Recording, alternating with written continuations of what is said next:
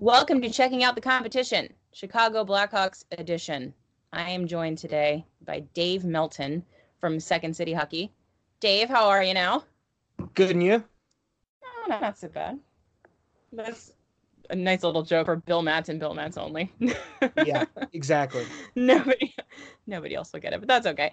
Uh, Well, yeah, they, so they we've should got. get it. They should get it, but They should. If they don't get it, it's because they are not cultured like we Exactly. are. Yeah, obviously. exactly. So, game two with the Blackhawks. Very exciting stuff. Um, so, Dave, since we last met in that season opener, all the way in Prague, uh, you guys have gone two and four, I believe, when I looked, two and four. Right. Um, and that's not super great. no, no, So- it's not. It's not good. no. So, just generally, what would you say is going on with the Chicago Blackhawks? Well, the the first thing you had to understand was that there was uh there was a few defensemen that they were still waiting to get back from injury. Uh, Calvin DeHaan and Connor Murphy both did not play the first time Chicago and Philly played back in that season opener. Uh, Murphy came back, I believe, the next game, and then DeHaan, who was one of the big offseason acquisitions, showed up a few games later. And then it seemed like for the last two or three games, the defense got better. They they won two in a row. They lost last night to Vegas, but didn't look. You know, they played maybe their best defensive game of the season. So Mhm. things seemed like things might be on a steady upward trajectory for the team. But Connor Murphy got hurt last night, so and he's I think out. They said a few weeks with a groin injury, so maybe the defense will take a step back again. Um, I think the the biggest thing is that the the Blackhawks' top players aren't quite producing like we thought they might. Um, Patrick Kane has eight points in seven games, so that's that's pretty good. But That Alex seems DeBrincat- good. yeah, you know, point per game pace isn't bad. Um, bad. but you know, Alex DeBrincat only has two goals in seven games. Jonathan Toews has one goal, and it was scored as uh, a game winner in overtime. And I think it went in off his shin or something. So he hasn't scored a goal with his stick yet after an 80 point season. So he's really slumping. Um, and it's it's a lot of big names that just aren't producing like we thought they would, especially among the forwards. And so they're not scoring quite as much as we hoped they would. And the defense, while it has been getting better, it hasn't been, you know, they're just not going to have a shutdown defense. So the combination of not enough offense and a defense that's decent but still not good, um, that combination there has led to the two and four record that you mentioned. And the goaltending's been okay. I think it's been Mhm. good enough to win, but I think the biggest issue right now is they're just not scoring as much as we thought they were at the start of the year. Or we thought they would.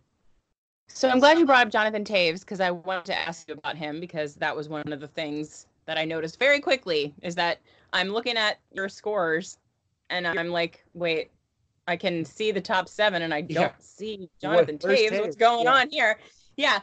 So I did see that um they broke up Toews and Kane. Is that right? Correct. Do you think that's good or bad, or do you think that's what's going on with Toews? Or Well, I mean, historically, when when Quenneville was the coach, he never put Toews and Kane together because the idea was that um, it made the Hawks too uh, too top heavy with that forward line. And for mu much of his career, Toews was skating on the line with Marian Hossa and Brandon Saad. And then when Mhm. Saad left town, it was Hossa and Sharp. So it's not necessarily that Toews needs needs Kane to get him going. He just needs, I think he needs a little more offensive direction to get him going than he's needed in the past. And he did play with Kane a ton last season, and that's and I think that's part of the reason why Toews had all the success that he did. But there's just I don't know. It's it, there's been a constant shuffling of line mates with him this year. Like he started off with Kane, he was skating with DeBrincat and Shaw, I believe, for a while. I think, and then he had Drake Caggiula was skating with him for a little bit. It's just Hmm. been a kind of a, a, a just a mismatch or just a random smattering of guys playing with him. And I think they're just Coach Colliton's still trying to just they keep tinkering, trying to find the right combination, and they haven't found it yet. And I think it's, it's going to be it's going to be a season long battle to uh, to figure it out exactly how that's going to work. so another thing that seems to be struggling for you guys are special teams. Oh, Um, would you say that's more of a personnel issue, or is that more of a strategy issue at this point? well, the the power play is definitely a a uh, strategy thing because they have plenty of forward talent. You know, Yeah. Toews, Kane, Gustafsson was a 60 point defenseman last season. Dylan Strome's a good player. You know, and they had a stretch for about a month or two last season when the power play converted at about a 40% clip, which was unsustainable, but you know, the talent's there. And I yeah. think the power plays looked better. It looked pretty good last night. Didn't score. Kane hit the crossbar in one shot, but they've got a lot more movement. They've had a lot more, uh, just a lot of better uh, shots and chances. They they had some struggles early on. I think just getting zone entry and getting set up. It seems like they've alleviated that, so now they're getting better chances. So I, ideally, maybe they'll start getting some goals soon. But you know, we've been waiting for that for a while. And then the penalty kill, which I think I've said this 86 million times, was historically terrible last year. I think it was mm-hmm. the worst penalty kill since like the late 80s. I think it was the Maple Leafs sometime in the 80s had a, one that was in the low 70s where the Hawks better. Uh, last night against Vegas, I think they had five PKs, killed them all, and they just they they minimized a lot of Vegas's really golden opportunities. It seemed like every power every power play against the Hawks, they would get the perfect uh, pass right across the crease or right through the slot to an easy one timer on the other side and resulted in a goal. And the last few games, there's been a lot more a lot more activity among the PK guys, a lot more sticks and passing lanes, and everything you need to have a good penalty kill, and it's led to some good results. So hopefully that trend continues because uh, we we joked last year that they couldn't be any worse, but at the start of the year it was worse than it was last year. But it seems like they're figuring something out, and the return of DeHonda Murphy from injuries might. I think that's not a coincidence that their return led to a better penalty kill. So with your top guys struggling to score, um, the Flyers are having the same kind of problem right now, actually, in that our most of our top guys, who we consider the top guys, the Claude Giroux, JVR, right. Voracek, to some extent, they're also having trouble finishing and putting the puck in the net. Um, but for us, the underlying numbers have been pretty solid. So we're kind of confident because we feel like, you know, if they are continuing to play well, eventually the puck will start to go in the net because that's how hockey is supposed to work. Um, right. But yeah, you, that's what you think at least. Yeah, right. So is your is your team playing well and losing, or are they are the numbers not good, or how's it how's that going? Well, it's it's interesting you mentioned that because I, I was looking at Corsica this morning. The Hawks are sixth in expected goals for percentage, but they're also their their Corsi percentage is is down. They're down at uh, 22nd. So it mm. seems like they're getting better quality of chances this year than they have in the past. Like that that expected goals for percentage has been in the negative for the last like five years. It seems. But oh wow.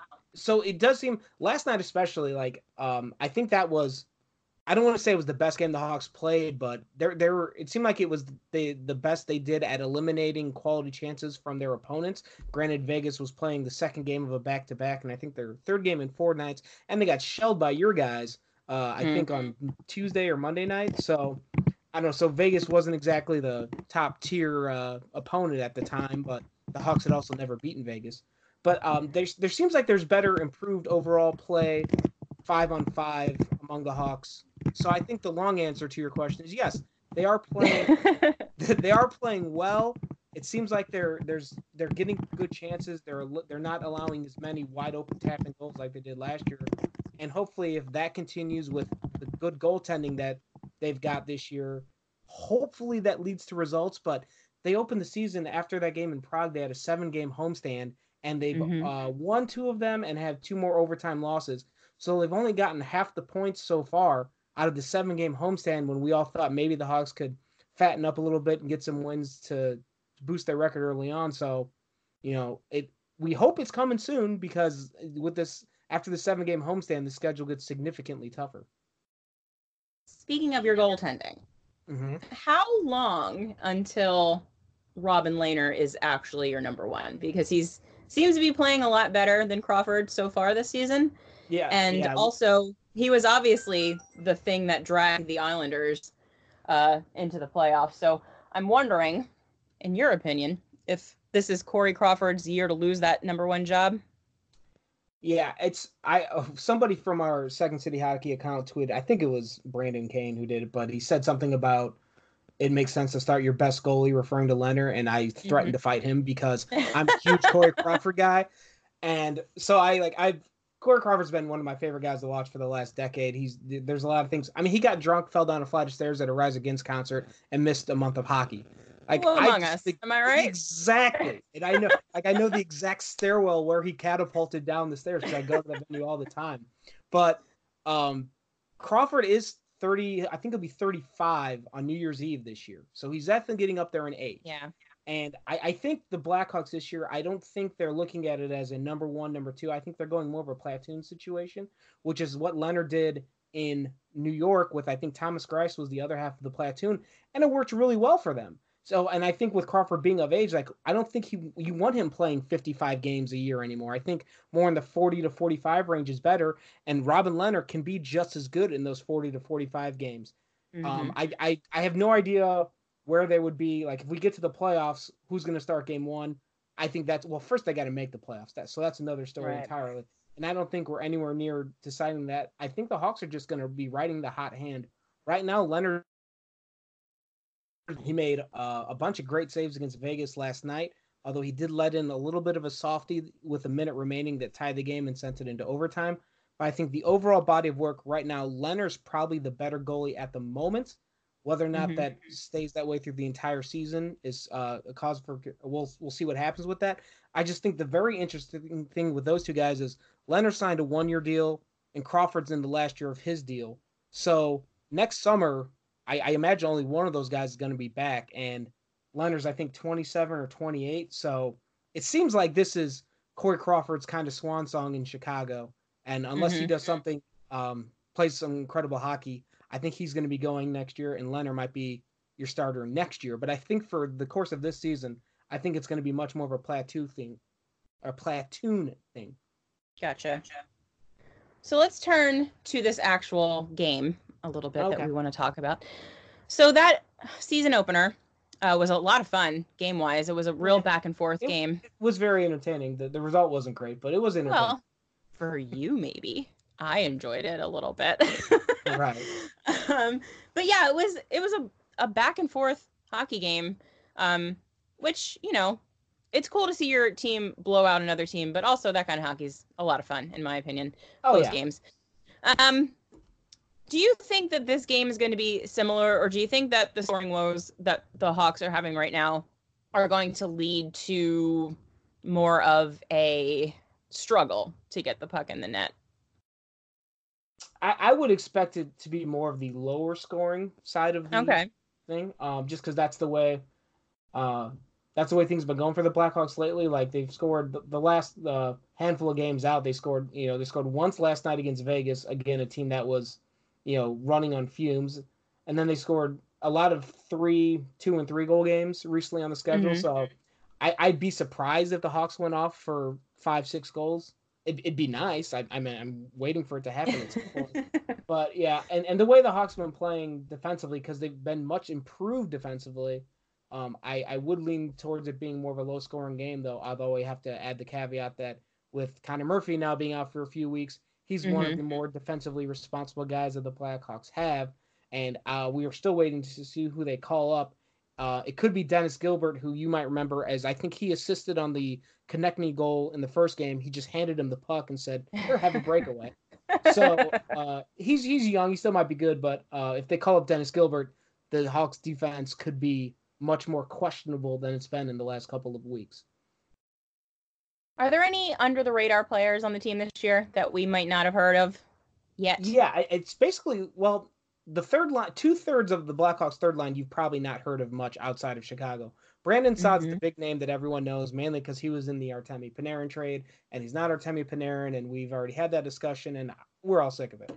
But uh, the other two guys on that line, and this has actually been the Blackhawks' best line, it's David Kampf and Dominik Kubalik, who they got in a trade. Uh, Kampf came over from Europe. I think he was an undrafted free agent signing and Kubalik was drafted by the Kings. The Kings never signed him, and then last spring, the Kings traded him to the Hawks for like a fifth or sixth round pick. And that line has been the Blackhawks' best line in terms of possession, and they've been it's been the best Blackhawks defensive line. They played against uh, the Hawks faced Edmonton about a week ago. With the Hawks having the last change, that line was against Connor McDavid's nine, line all night long and completely shut him down and that was when McDavid and Draisaitl were scoring like two, three goals every night. They didn't. I I don't even think they got like more than five, six shots on goal. the whole game. Hmm. it was impressive. So All right. that third line for the Blackhawks has probably been the best line. Like it kind of goes back to what we talked about at the top. The Hawks' third and fourth lines have been very good. The top two Yeah. lines haven't been that good, and that's why they're not scoring as much. But the defensive responsibilities of that line have been impressive. So I imagine whoever the, the top line, the top scoring threat that Philly rolls out tomorrow night will face the Kampf Kubalik and Saad line all game long. Okay, so before we get to predictions, I'm going to take it back a little bit to more general things because there's something that I was wondering about that I forgot to ask you about earlier.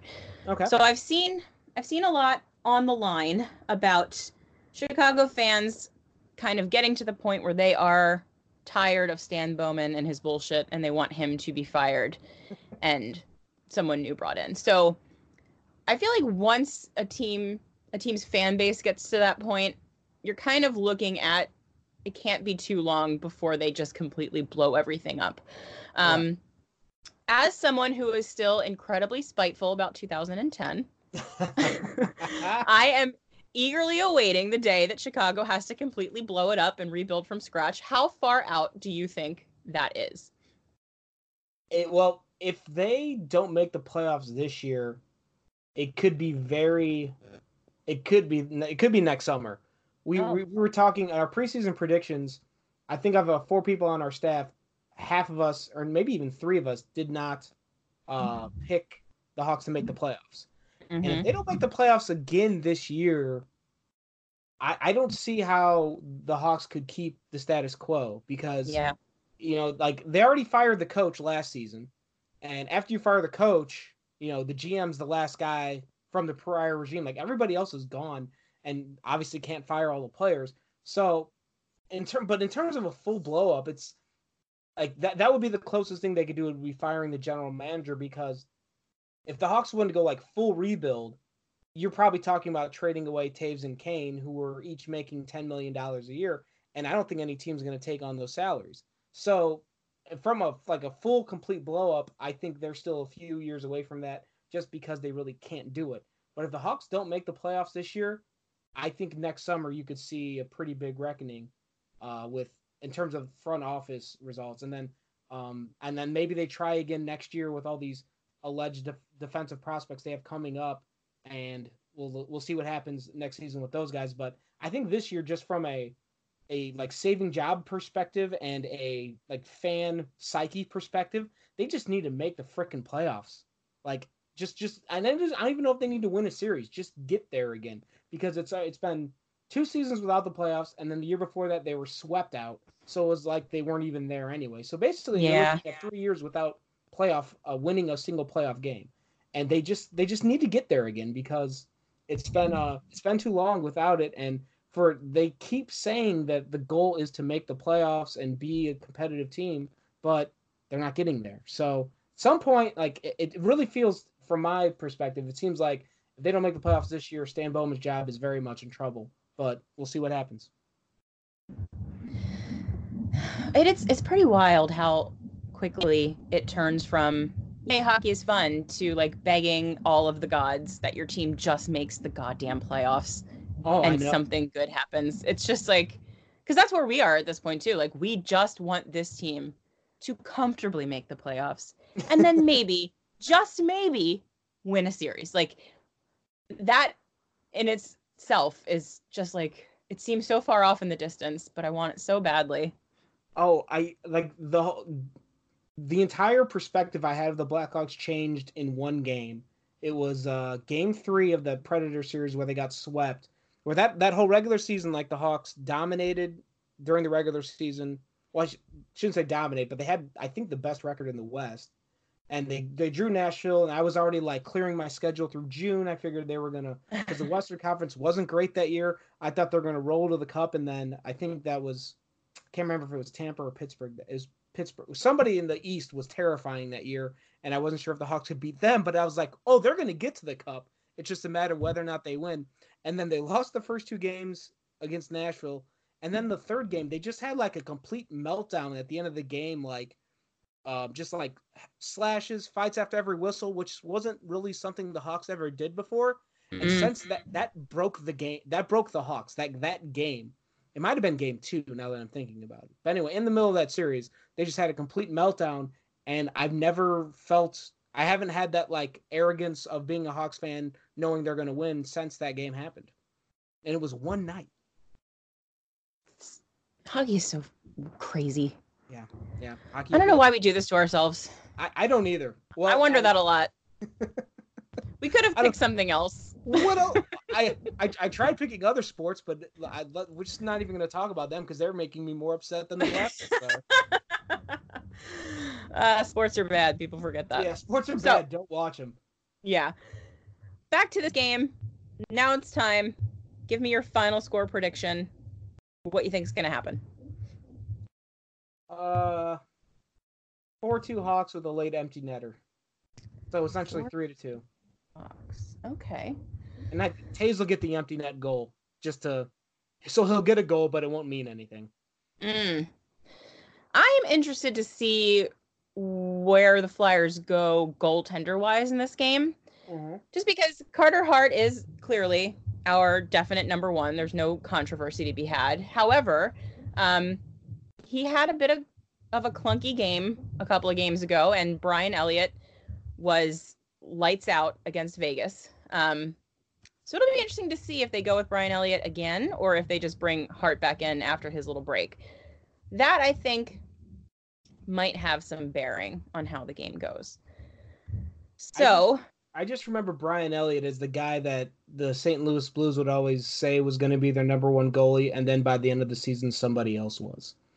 Brian Elliott. And I know he's I know he's the Flyers' backup now with Carter Hart. You know, fingers crossed that for you guys that he's, he's your guy. But Bri- Let's hope. every time I see Brian Elliott, I'm like, oh, this guy, he's gonna he's gonna ruin it eventually. Whatever whatever role he's supposed to have, it's not gonna work out for him.